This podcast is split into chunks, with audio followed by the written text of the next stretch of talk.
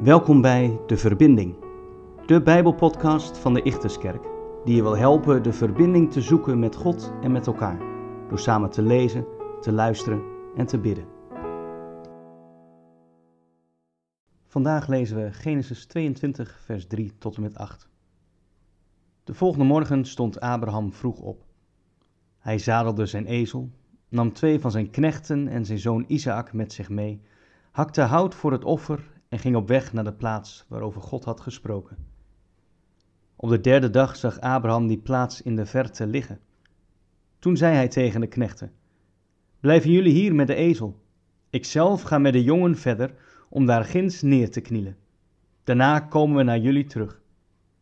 Hij pakte het hout voor het offer, legde het op de schouders van zijn zoon Isaac en nam zelf het vuur en het mes.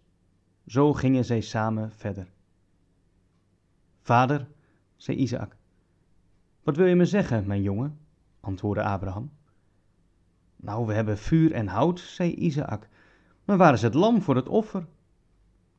En Abraham antwoordde: God zal zichzelf van een offerlam voorzien, mijn jongen. En samen gingen ze verder. We hebben allemaal ervaren de afgelopen tijd dat het leven in één klap zomaar kan veranderen.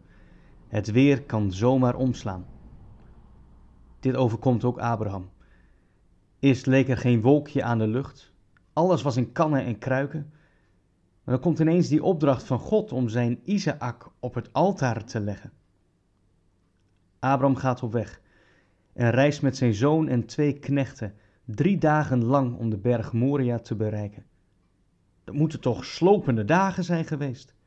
Dagen waarin de gedachten van Abraham alle kanten zijn opgegaan. Abraham worstelt. Want hoe kan de God van de belofte van hem vragen de zoon van de belofte op te geven? Want Isaak was toch de beloofde zoon? Abraham begrijpt er niets van. Hij kan Gods belofte niet rijmen met de situatie waar hij nu in zit. Maar in die geloofscrisis spreekt hij een machtige belijdenis uit. God zal voorzien. Hoe het allemaal verder moet, hij weet het niet. Hoe hij dit allemaal met elkaar moet rijmen, geen idee. Toch gaat Abraham op weg in het vertrouwen dat God zal voorzien. Voor zowel hem als zijn zoon Isaak zal zorgen. Ook wij kunnen zomaar in een geloofscrisis terechtkomen. Bepaalde gebeurtenissen in het leven, bepaalde teleurstellingen op je pad.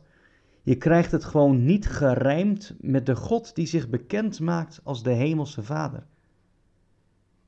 De worsteling van Abraham kan best herkenbaar worden. Bid de Heere maar of Abraham zijn belijdenis in crisistijd ook voor jou herkenbaar mag worden. Dat je ondanks de crisis leert zeggen: hoe het verder moet, ik weet het niet. Maar de Heere zal erin voorzien.